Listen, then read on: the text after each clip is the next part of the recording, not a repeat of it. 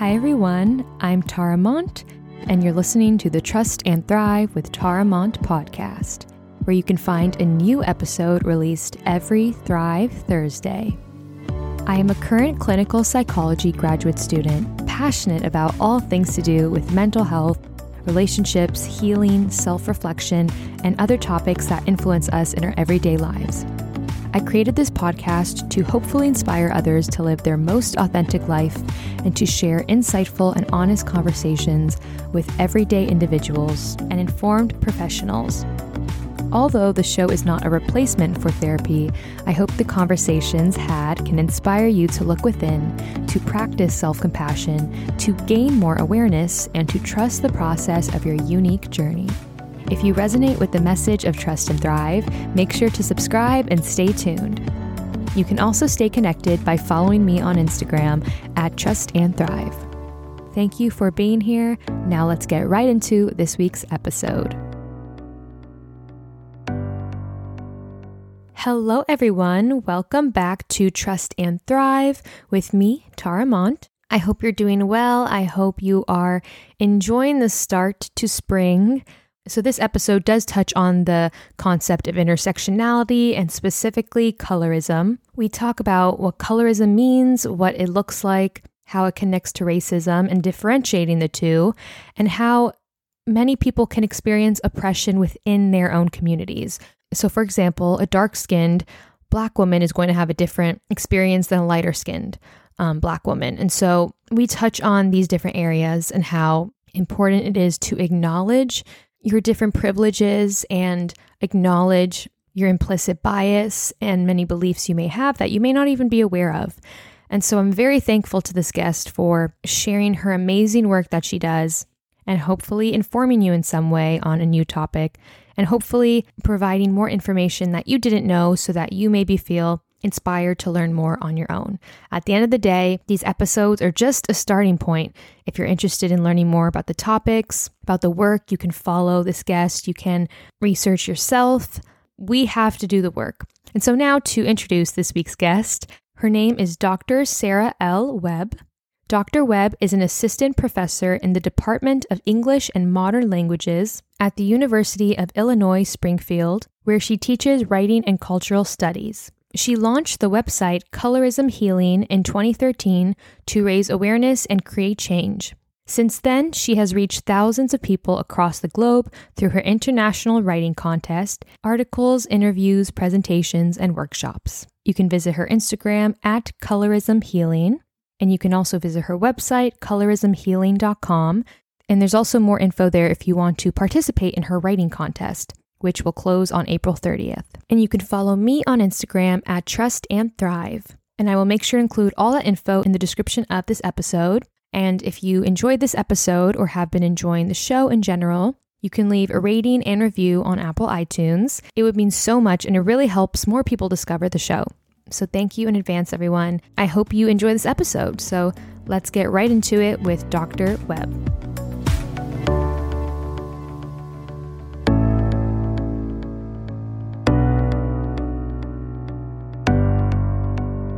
Hi, Sarah. Thank you so much for being on the show. I really appreciate it. Hi, Tara. Thank you for inviting me. I'm excited to be here. Me too. I'm really excited to have this conversation. And so, before we get into it, can you tell us about yourself and what you do? Yes. So, I'm an English professor at the University of Illinois in Springfield. I teach a lot of creative writing and literature courses, but I'm also the creator of Colorism Healing, which I started in 2013 as a website, and it has since grown to an international writing contest and an initiative where I do workshops, most of them virtual virtual these days but a lot of education and raising awareness about the issue of colorism and facilitating healing and solutions to it. That's amazing. And so for someone who doesn't know what colorism is, I think everyone, you know, has heard of racism, but a lot of people don't understand the differentiation. Can you define colorism and explain how it's different from racism? Yes. So, colorism is a system of oppression based on skin tone, and across the world, the system privileges lighter skin tones over darker skin tones. And that also includes other features such as hair texture and eye colors, so, where European features are the appearance of what we consider European features is more privileged throughout various societies. And so, one important thing to remember in terms of distinguishing colorism from racism is that people can be the same race, but have very different skin tones and people can have different be different races but have very similar or the same skin tones. And so race and color are not synonyms although a lot of people use those things synonymously. A lot of times colorism color sorry is used as a euphemism when someone is trying to talk about race. But actually those two things are very different. And it's also important to remember that race is the social construct but our skin tone our complexion is a biological fact so, regardless of what the label or the name is for people who look like me, the features are inherent. And so, I think that's comes into play when we think about the impact of colorism versus racism. Mm-hmm. And thank you for explaining that. And do you think for individuals who are multiracial and come from multiracial families, can you explain maybe how they may struggle with their identities and even how that may affect someone's mental health? Yes. So for people who come from multiracial families, or who are they themselves are multiracial, right? Because the dynamics can be very diverse in terms of what that means for different people. But I think that ties directly back to what I was saying about there being a difference between the racial category that we use to, you know, sort people in our society versus the physical appearance. And for multiracial people or biracial people or people who are transracially adopted, for example, the a lot of times their physical appearance does not match what people typically assume their racial identity should look like, right? Yeah. And so they get asked questions like, well, what are you? Because culturally speaking, um, unfortunately, we have stereotypical ideas about what someone who's considered white should look like, or what someone who's considered black should look like, or even what someone who's considered considered mixed should look like, right? And we know that even amongst multiracial people or mixed race people, um, the phenotypes can range just as widely as people who are monoracial, right? And so there are people who don't look quote unquote mixed. And so there are all these um, issues around what you look like versus what people expect you to look like or what people would assume you look like depending on how you identify. And i know i've heard many stories about how that differentiation that gap between what i look like and what people assume or um, even give me space to identify as is a big source of frustration and alienation even.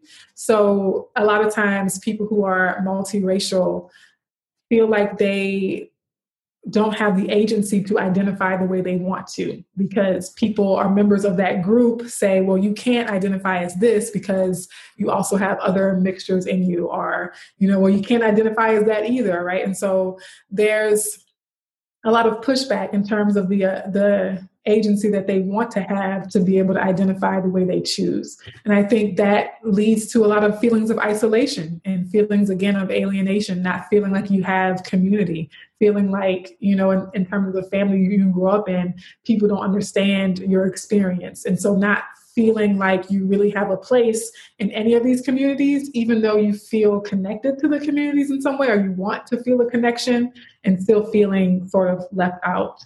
Mm-hmm.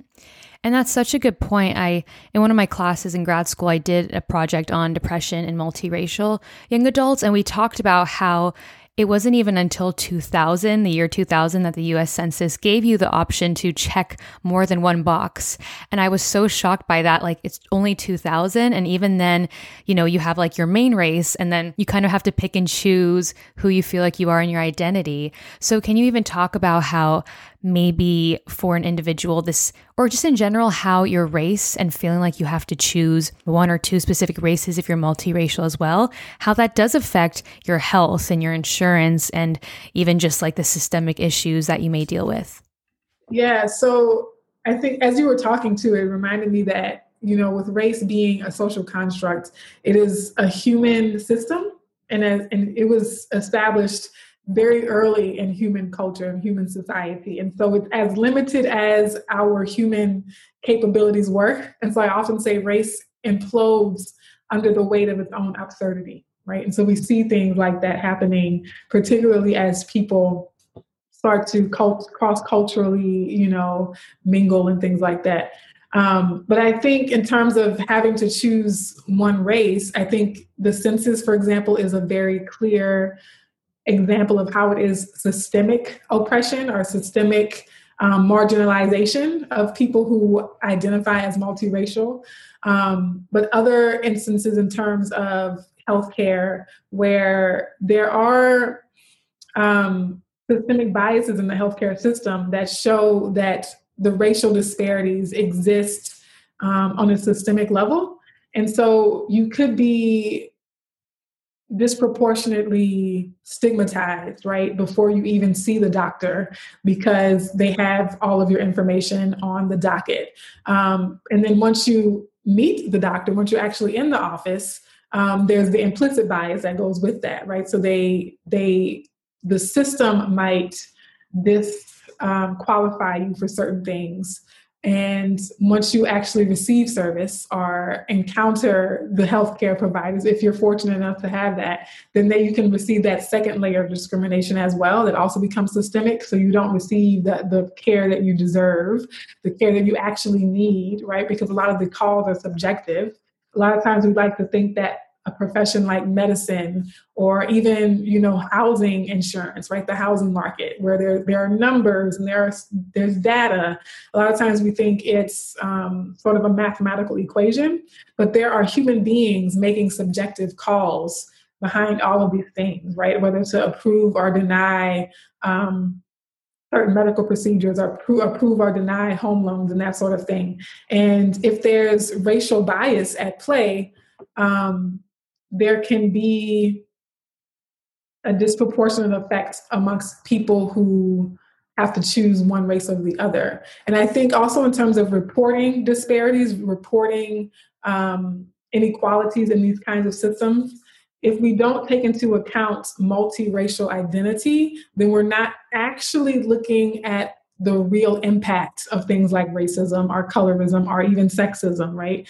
So it's, it's an important nuance that obscures what's really happening. It's hard to really pinpoint what the problems are and where the solutions therefore might be if we're using metrics that are not accurate that are not really painting the picture of the people who are gaining access and the people who aren't gaining access and i'm glad you brought that up because it makes me think of intersecting identities and how some people may have a misconception that, you know, all black women have the same experience when like say a darker skinned black transgender woman is going to have a very different uh, experience than a lighter skinned cisgender straight woman. And so can you talk about how there can be oppression within your own race and culture? And i think a lot of people have that misconception of you know if it's your race or your own culture of course you're not going to oppress each other or you're going to have the same experience yeah, so and I like that you use the term intersectional or intersecting identities because it is very much like an intersection where you have streams of oppression coming from different directions and they kind of converge onto one person, right, onto one body. And I, I think your examples were perfect examples in terms of looking at race, gender, and gender expression and sexuality and even socioeconomic class. Um, and so Kimberlé Crenshaw came up with that term to describe how um, on a very basic level, Black men compared to Black women had very different outcomes, very different life experiences. And since then, so that was in the 1980, in 1989, I believe, when she came up with that. But since then, we've able been able to add even more nuance to those things. And so, racism exists across genders, across socioeconomic classes sexism exists across races, across um, socioeconomic classes, right? So just because someone is part of a marginalized group in one area of their identity, they might be privileged in because of another area of their identity, right? So I think um, looking at cis gendered heterosexual men, for example, um, those are three privileged categories in our society. But if it's an indigenous man or a black man, for example, then that sort of reduces the amount of privilege they have access to.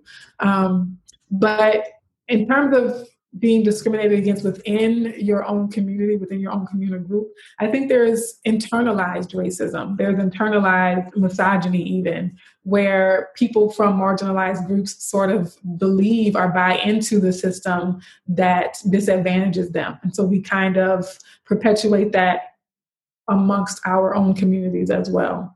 Definitely. And even just, you know, you brought up internalized colorism. Can you maybe explain how that's affected you and how in your own life and even just the representation you see? You know, they may say in like workplaces or in media, like, look, there's representation, but it may be a very fair skinned black woman. And so it's like, how much representation is there really? And obviously, how much more do you believe we need? Oh, I think that's such a good example. We were having this discussion um, on one of my live streams with Kamala Harris being a very light skinned, you know, mixed race woman, and how even though we accept her as a Black woman and we see it as, you know, progress just across the board in every sense of the word, it's like such a historic moment for the whole world, really. Um, but how it's still limited in terms of how much of a representation she is for all Black women, right? Or for darker skinned Black women, or for um, Black women from the lower socioeconomic classes, Black women who are did not receive the Howard University degrees and education. Um, and I think people, um, it's it's hard because there's pushback when you say that something like that, like. Um, I feel connected to this experience, but it's still not fully representing all of my identities, right? It's representing one aspect of my identity, but there are so many other facets to who I am that are not showing up right now, that are not being represented in this one example. And I think that's why we need to do better than just tokenism. So, tokenism is where you just have one representative from each group. And I think things like colorism are an example of how why tokenism one a reason why tokenism is so ineffective. Because if you only have one there's no way that one person is going to be able to represent the multifaceted versions of identity that represent that group. And i think color is a very important one. A lot of times in media there'll be a dark skinned person but it's a dark skinned man. A lot of movies and casting and media representation includes several famous black actors who are dark skinned men. But I still feel like, okay, that's good to see, but I'm a woman. And so it'd also be nice to see that extra layer added into the representation of the story that's being presented to us. I am glad you brought that up too, because I even think I was talking about like the disabled community in my class, and I was thinking of how I've always seen white straight men. Um, and it's, you know, I never seen different levels and different intersecting identities. So it's kind of like in general, I guess I want to ask you if you've seen or felt like gaslit by the media and communities of saying, like, oh, well, you got your representation, or isn't this enough, or be happy with this when if you grow up seeing only white people in films, we never complain about that, you know, or like we never think, oh, like that's too many white people. But if like a black person says, oh, well, I'm not seeing my community in this specific way represented and I need more, may say someone else is saying that's too much. Like, how do you approach that? And is that something you see often? Yes, I think that's a great question because it is very much an issue in terms of being gaslit for anything that we speak up about. But definitely, people complain when you point out the disparities or the lack of representation, and they want you to just sort of accept whatever you're given. You should just be happy that there is a black person. And so who cares if there's a queer black person or not? Or who cares if there's a black woman? Or who cares if there's um, a dark skinned black woman, right? You got your one black person, and let's just be happy and satisfied with that. And I think um, that's a form of grooming, right? Grooming people to accept the bare minimum, grooming people to accept breadcrumbs, and grooming people to not ask for more, not to demand more. And it comes from all groups, right? I, I, hear it from, you know, white people, white individuals, but I also hear it from other black people. Like if you complain about colorism, they'll say, well, you should just be happy that there's there is a black person in office at all, or that there is a black person in the movie at all, right? And so don't complain that there aren't any dark skinned black people. Um, and I think one way I approach that, or one way I have that conversation is um, one, if color doesn't matter, or if race doesn't matter, you know, then why is there not more diversity? So a lot of times people, you know, white individuals say will say, well, why do you have to make it about race? Race doesn't matter, race isn't important. And I said, well, clearly it is, or there would be diverse representation. The fact that all of the actors, for example, are white indicates to me that race is important because if it wasn't, then you would probably have a diverse cast. And so I think it's a, a slight shift in understanding and mindset that people could should have that in a world where race and color really don't matter, there would be abundant diversity in every room. There would be abundant diversity in every community, in every neighborhood. But the fact that we don't see diversity is indicative that race is the issue here, or that color is the issue here. Um, so it's, you know, and also not everyone wants to change their minds. And so I don't try to convince people, I just try to help people who want to learn, basically. And that's like that, you know, performative um, action too of just saying, like, I don't see color. And honestly, I grew up believing that that was the right thing to do and I didn't know any better. And realizing that saying that is actually not acknowledging real experiences of people who deal with being black every day or the LGBTQ plus community. It's like, I think in general, those micro invalidations and microaggressions that we're not aware of, if we see it in, on TV and in our families, they just become so normal to us and so, can you talk about the importance of acknowledging color and someone's reality and how common it may be to hear micro invalidations when it comes to colorism specifically? So, I think I use the very I use very primitive examples. I think you know to kind of enter that conversation, but for one, I'll say that difference is not the problem. So when you say something like "I don't see color," the assumption is that the, there's something wrong when things are different. And so I think we have to, as people, realize that no, it's not the fact that things are different that is causing the problem. It's our reaction to the difference that's the problem, right? So seeing that two things are different is not inherently wrong. It's when we start to try to put a hierarchy between those things, when we try to elevate one thing above the other. So, different does not have to mean something is better or worse than the other. Um, and I think in nature, just basic biology shows us that difference is a beautiful thing. Things like biodiversity are the reason why we are all here, right? If every plant, every animal, every insect was exactly the same and had exactly the same function, there would not be an ecosystem. It's essentially um, I also, you know, say, look at the flowers. How boring would it be if every flower was the exact same color and the exact same shape and the exact same size? Um, or even um, in terms of the seasons, right? You know, we would get bored if it rained every day. We need variety, and that can be a beautiful thing. And then the other thing I think about too, in terms of the micro invalidations, is that things like colorism our racism, our sexism are systemic. And so even if interpersonally it's not important to us what color someone is, we can't truly care for that person if we aren't willing to acknowledge the world that they face, right? And so if we really want to be someone's friend, or if we really want to be someone's life partner, for example, or even just be a good neighbor or a good coworker, we have to be willing to say, okay, these are some real issues that you are going to face because of the way society is structured around race and color and class and gender. Um, also, it's interesting because when when people say I don't see color um, because it doesn't matter to me, I also ask them, I say, so do you not see gender, for example, or do you not see age? Or do you not see height or you know any of these other things right? It's okay to say oh you know i'm a woman you're a man. That doesn't have to mean that you are better than me or that i'm less than you but it's a, it's okay to acknowledge that we are not exactly the same but we can coexist quite peacefully and quite um, lovingly i think amongst our differences And you brought up a great point because it makes me think of how so many people are raised to, you know, I just imagine, for example, like the white woman in the grocery store with her kid, and the kid's like, oh, is that a black man? And she's like, shh, or something. Is that person in a wheelchair? Like, not bringing up conversations that maybe you're uncomfortable with or you're not educated on.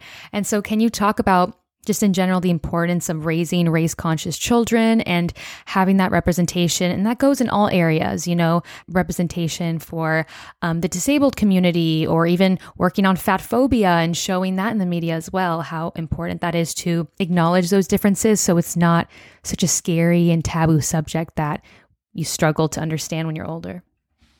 I, I love that point and that example, right? Because your example illustrates that children are already noticing the differences.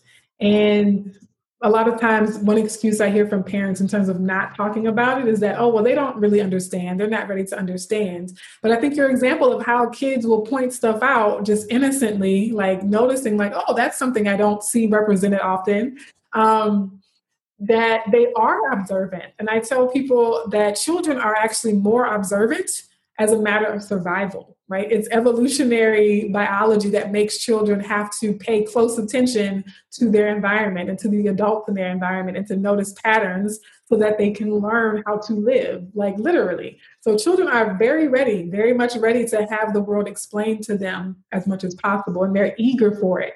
And we actually demonize difference when we send the message that it's scary to talk about it's so bad and so dangerous to acknowledge that difference that we're just going to shush it. We're going to hush it. We're going to suppress it. We're going to pretend like it's not there. And the psyche of a child, that silencing is precisely what makes that difference seem dangerous, right? Um, whereas if we just accept it as if we would be showing them, like, okay, this is an apple and this is an orange, right? Just like we're teaching them that these are normal things it's normal for some food to be apples and some food to be oranges, right? And so, like, kids are not going to discriminate against apples and oranges just because they're different fruit. And so, we have to trust them that saying, acknowledging a difference that they already see, they already see the difference. And so simply saying, yes, that, that person does look different than us, right? Or that person does have a different body type than we do, or they have a different accent or speak a different language than we do. And they are part of the human race, the human species.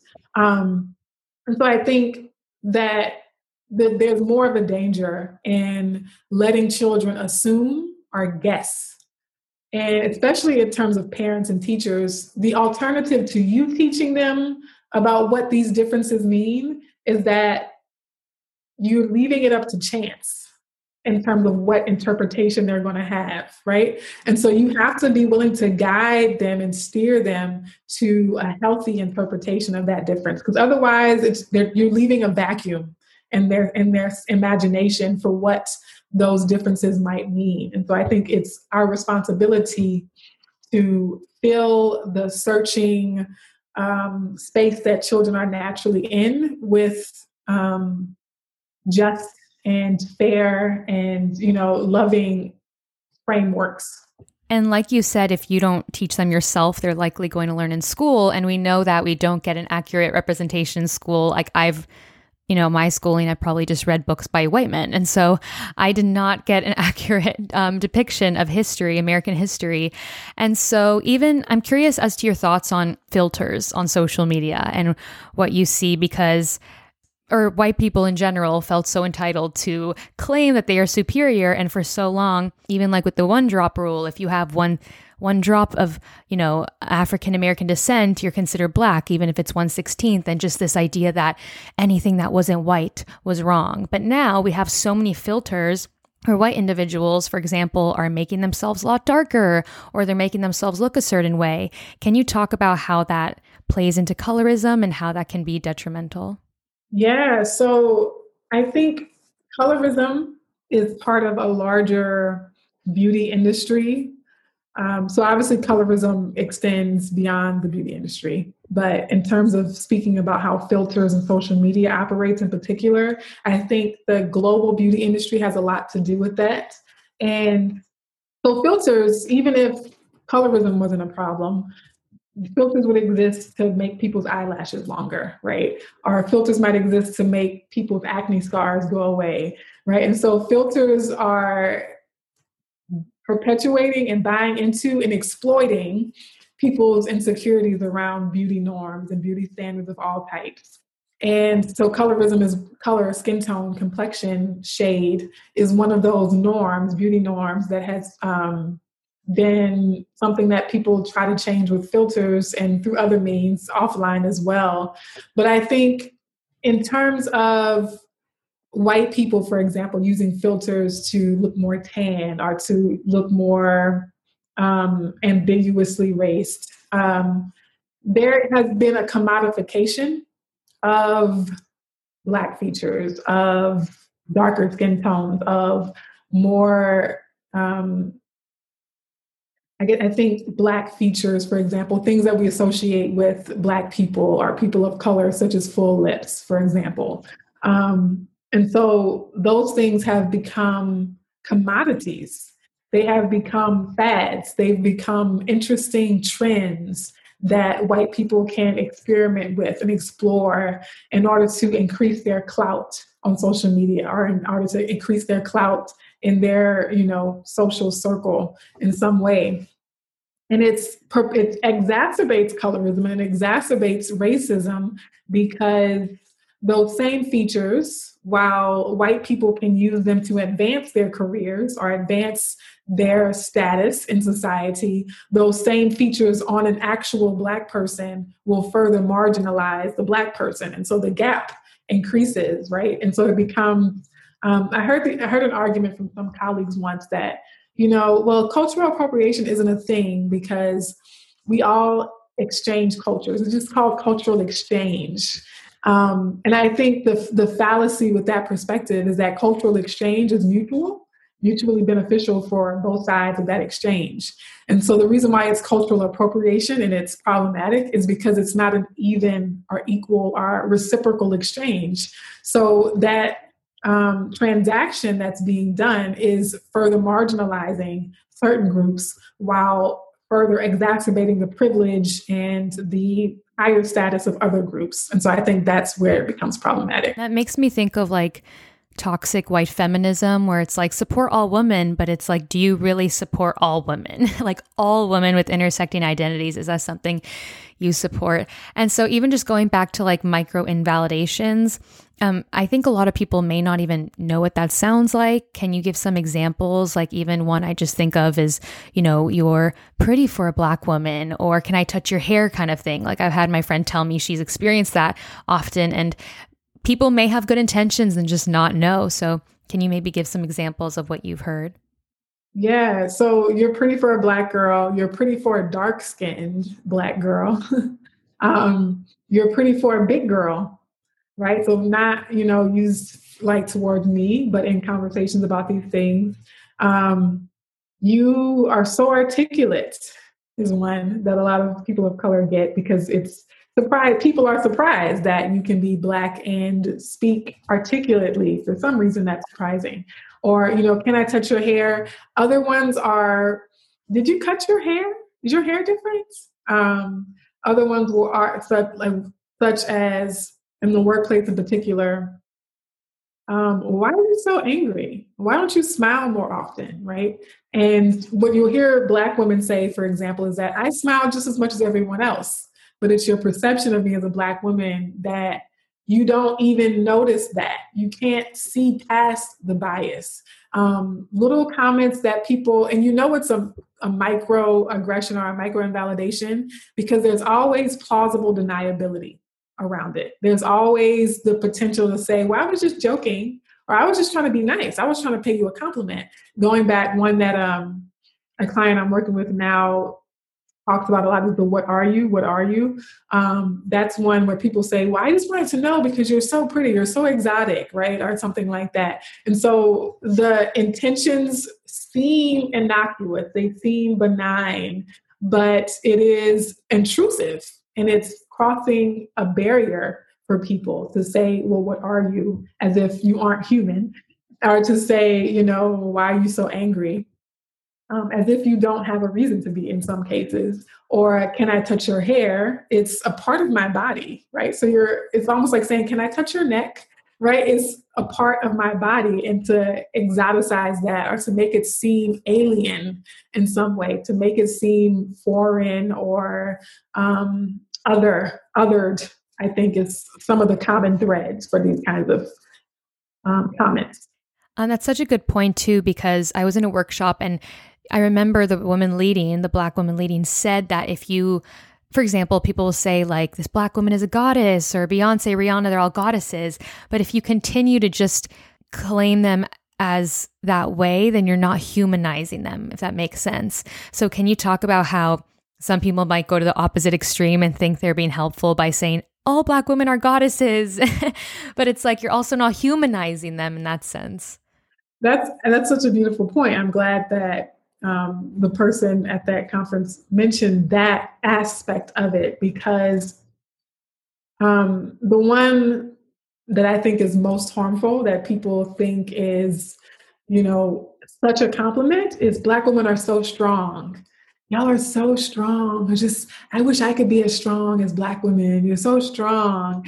Um, and one that is part of that perception of Black women being so strong is one of the reasons why we don't get help. One of the reasons why people don't show up to save us when we very much, in fact, need saving sometimes, right? Um, and it's this idea that, oh, well, Black women will survive no matter what we throw at them. We can allow them to just kind of wallow in the most dire of circumstances, in the most racist and sexist and classist and colorist contexts, and they'll be able to lift themselves up by their bootstraps because they're so strong. Um, so I think that's an aspect of dehumanization. But also, when I talk about representation for dark skinned Black women, for example, I always say, you know, I, I try to avoid saying positive representation. And instead, I say nuanced, complex, interesting, dynamic representation. Because it's not about positive, like we have to have um, a bunch of black Mr. Rogers, you know, on TV. It's okay to have a black villain, um, but do we also have Black heroes to balance that representation? Do we have a Black villain who's also interesting and smart and has a unique past, like who's a sympathetic villain, if you will, in the movie? Or do we have um, a Black woman who is strong but also needs help, also seeks help, also cries, also has a breakdown from time to time, right? And so I think that those stereotypes persist, persist because we don't have adequate representation of those things. Definitely. And even just the idea that you know, generational trauma is real and trauma is real, but Black people aren't defined only by their hardships. I think also there can be that box of let's just tell these stories about you know, revolving it around this one part of your identity when even just thinking like in the future when I have clients, maybe they don't necessarily, that's not the most salient identity that they identify with. So it's important to really reflect on all parts of one's identity. So, in general, for someone who feels like they don't know how to identify or they don't feel connected to either, and I know in this, we're talking about multiracial, biracial, black, white individual they don't feel part of either group and they feel kind of lost. What advice would you give to someone in finding their identity? That's a good question. So I'll preface that by saying that I, that's not an experience I've had to deal with, right? And in terms of um, nuance, that has been the privilege of monoracial people is that we don't have to think of we don't we don't have to think about that just like as an able-bodied person i don't have to think about how I'm going to enter a building and how I'm going to get to the third floor if the elevator is broken. It doesn't even bother me. It doesn't faze me to see a broken elevator or a broken escalator. I think as a monoracial person, it just doesn't faze me to think about those things. So I will acknowledge that in terms of giving advice. I'll start in terms of advice by giving some resources for anyone who might be watching. Um, there are organizations that are coming up now, and I think this is one of the beautiful things about the current generation of technology and the internet. Two that I recommend are Midwest Mix. Since the pandemic, they have broadened their reach beyond the Midwest to be, you know, be national. But they do a lot of programming for people who are identify as mixed race or people who are transracially adopted. And then also the Mixed Bloom Room, um, which is a coaching program so you can take courses and do some group coaching around um, issues specific to mixed identity. And there's also a new book that came out by Yaba Blay. I think it came out just a week or two ago called One Drop. And so that book tells the stories and the narratives of people who are mixed race and um, it asks us asks us to question or to interrogate and investigate and sh- sort of shift our perspectives on what race actually is right? So those are some resources beyond you know my advice. Um, but i think in terms of what i would say is there has to be boundary some internal boundary that you have for yourself in terms of being able to identify the way you choose, regardless of what other people are quote unquote allowing you to identify as. And that is, I say that as advice, but it's not easy, acknowledging that it's not easy.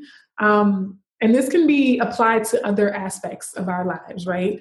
Um, setting that boundary for yourself and being able to stand in what feels authentic to you and knowing, understanding, accepting that people have a right to disagree, but they don't have a right to define you, right? Um, and I think that the resources I provided is also included in my advice. I think cultivating, finding, identifying individuals, communities, certain types of relationships that do not try to force your identity into a box, right? And this is very basic for anyone is you want to cultivate relationships with people that allow you to be the fullest version of yourself possible, right? And so if your racial identity is one of those things that people are trying to siphon off or trying to um, I think suppress or control or manipulate in some way. I think we have to be willing to dissolve those relationships and maybe even go it alone for a while until we find connections and relationships that allow us to be our full self. And that could be racial identity, that could be gender identity, sexual identity, right? Anyone who's saying that you're not enough or you're too much for this space, um, it's not a space for you. And I also offer, like, my understanding of healing and belonging is that I get this from Brene Brown too. So she's a great resource. But in order to belong somewhere, you have to be your full self. Otherwise, what we're doing is trying to fit in. And so, fitting in is when we try to be the same as everyone in the room. And belonging is only possible when I am allowed to be in the room and be my full self. And I think that starts with ourselves, right? Are we accepting our full self? Um, if we are not accepting our full selves when we're alone, it's going to be that much harder to bring our full selves to the room or to the table with other people. Um, so I think it's not that unsimilar or not that different than advice I would give to anyone who's struggling with accepting themselves. So, overall, this show is about living your most authentic life. And of course, that means something different for everyone. But for you, what does living your most authentic life mean? I love the idea of authenticity. I love contemplating what that means. I love reflecting moment to moment whether or not I'm being authentic, whether or not my speech is authentic and my appearance is authentic. Um, I guess that's kind of starting my answer there. Um, I think an authentic life requires self reflection. It requires spending time in solitude to get to know who you are, to get to know what you actually like, and to get to know how you actually feel and you know what you're actually inclined to do based on your own inner stirrings and your own inner drives and motivations, and getting very clear about when you are being called and led because it's what you want to do versus doing it because you feel it will get you into the room or because it will help you avoid judgment or because it's expected of you or because um, it's what your upbringing told you was the right way to be or do something. And that kind of discernment, being able to discern that does require a lot of solitude and introspection and reflect, self reflection. I like to use journaling and conversation to help me do that. So, yeah, I think to me, also being at home with myself. So, I think it has to, being authentic is being comfortable within myself, even if I'm in a crowd. I have to be comfortable in my own mind comfortable and at home in my own spirit and my own expression of myself whether that be physically or creatively or you know some other form of expression Definitely. And that makes me think of the idea of resiliency. And I had a past guest on the show. Um, he mentioned how a lot of Black women or girls are called grown or they have to like grow up earlier because, you know, black women are strong kind of thing. So is that something you've experienced and can you maybe explain how harmful that is and how we can work on just humanizing everyone? Yeah, so I don't I haven't I've been fortunate to not I don't feel like I had to grow up early. Um, I think that is one of my um, privileges of having I was I grew up in a single parent home and there, you know, we were kind of lower middle class, like working class people because my mom had a college degree, which is a type of privilege I benefited from that I did not work for, right? My mom worked for it, but I didn't. Um, and so she had like a managerial job. She was a manager at a major department store. And so it was hard because it was a single income family, but it was also um, stable enough to where I was able to have a childhood, right? And so I think a lot of that is intersecting with class as well in terms of Black women having to grow up so early and take on extra responsibilities. As I'm saying that though, I did my fam, my brother, my sister, and I started working early, and our paychecks when we were teenagers would go towards household expenses, right? So we didn't have like that excess cash to just go to the mall or just go to the movies. Um, when we got jobs, it was to help pay bills, right, at a very early age. Um, but I agree that in terms of humanizing people, um, especially Black women in our culture, um, seeing Black people as children, I think when we look at someone like Tamir Rice, the young boy who was playing with a toy gun at the park and was fatally shot by cops on sight, right? They didn't even stop to investigate or you know um, is an example of how black children and black girls too are perceived as dangerous adults right really early and that plays out in school systems that plays out in, even in terms of the sexual exploitation of black girls right? They are often blamed for their victimization and they're called fast you know she's being fast just because her body developed in a way that people you know project their um, their stuff onto her right? Um, and so there's a need to protect black children and protects black girls. And we don't see that often enough. I even think about in terms of representation. I apologize for kind of going on tangents here.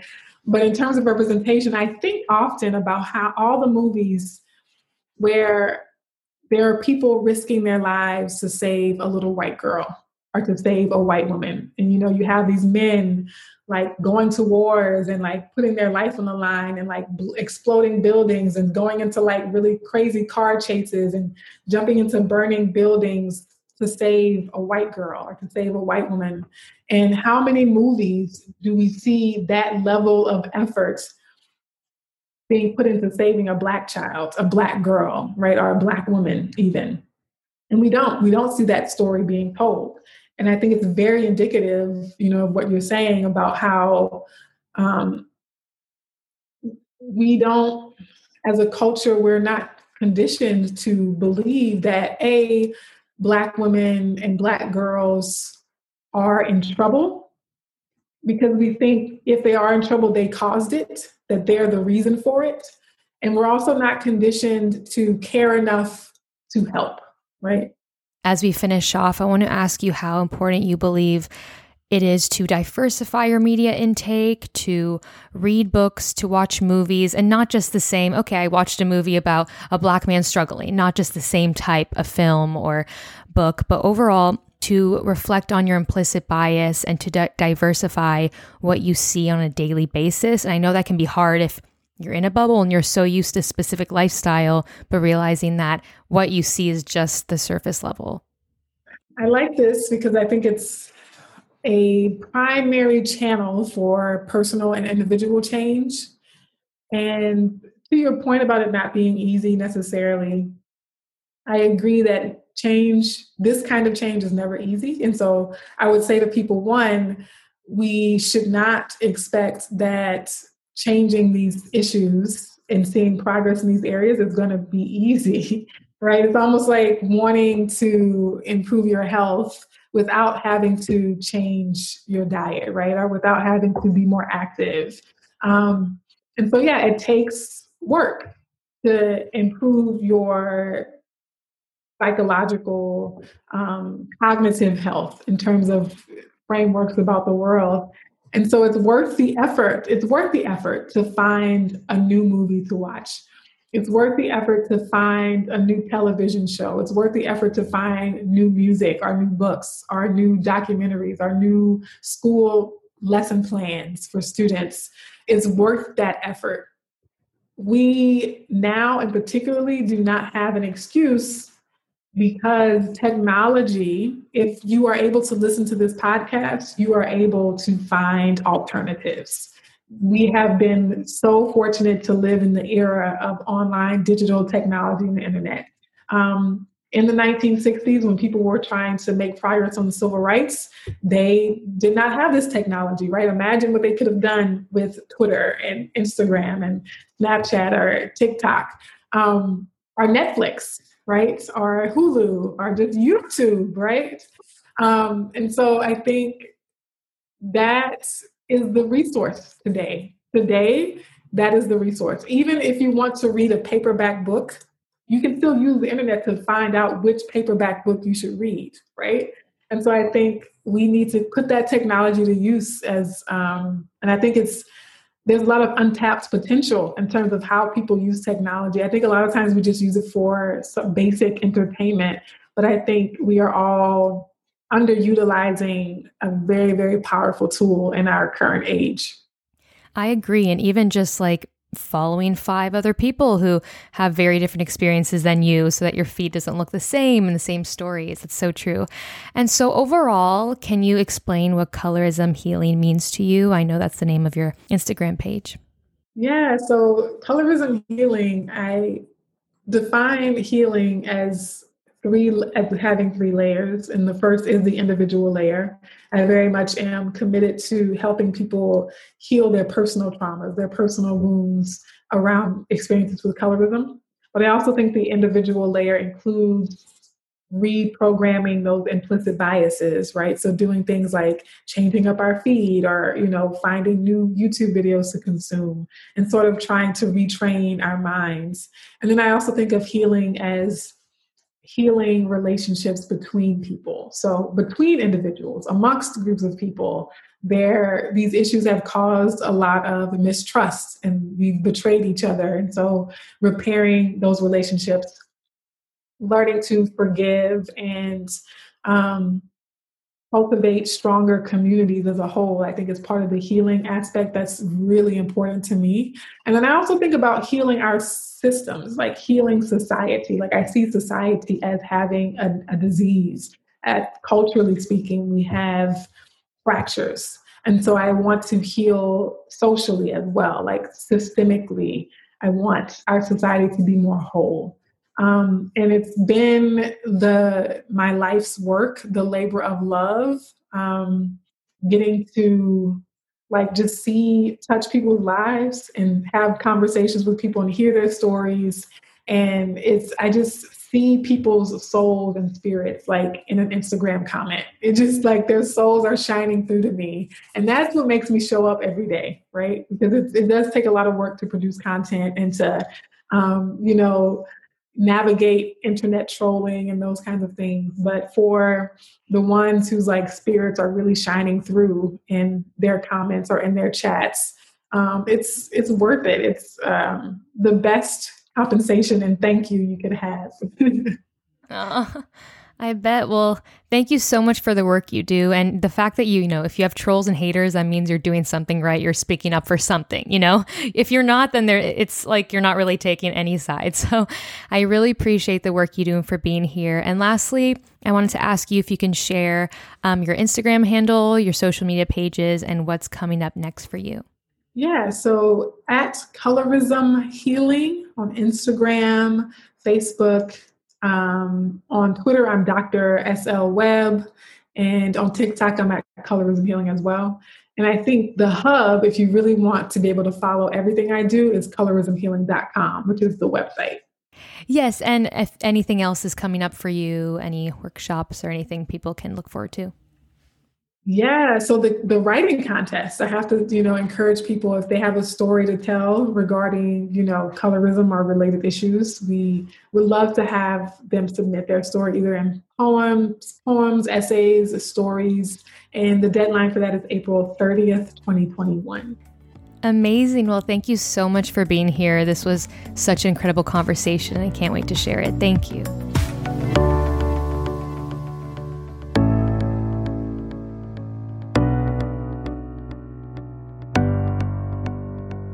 I'm very thankful to Dr. Sarah Webb for being on the show.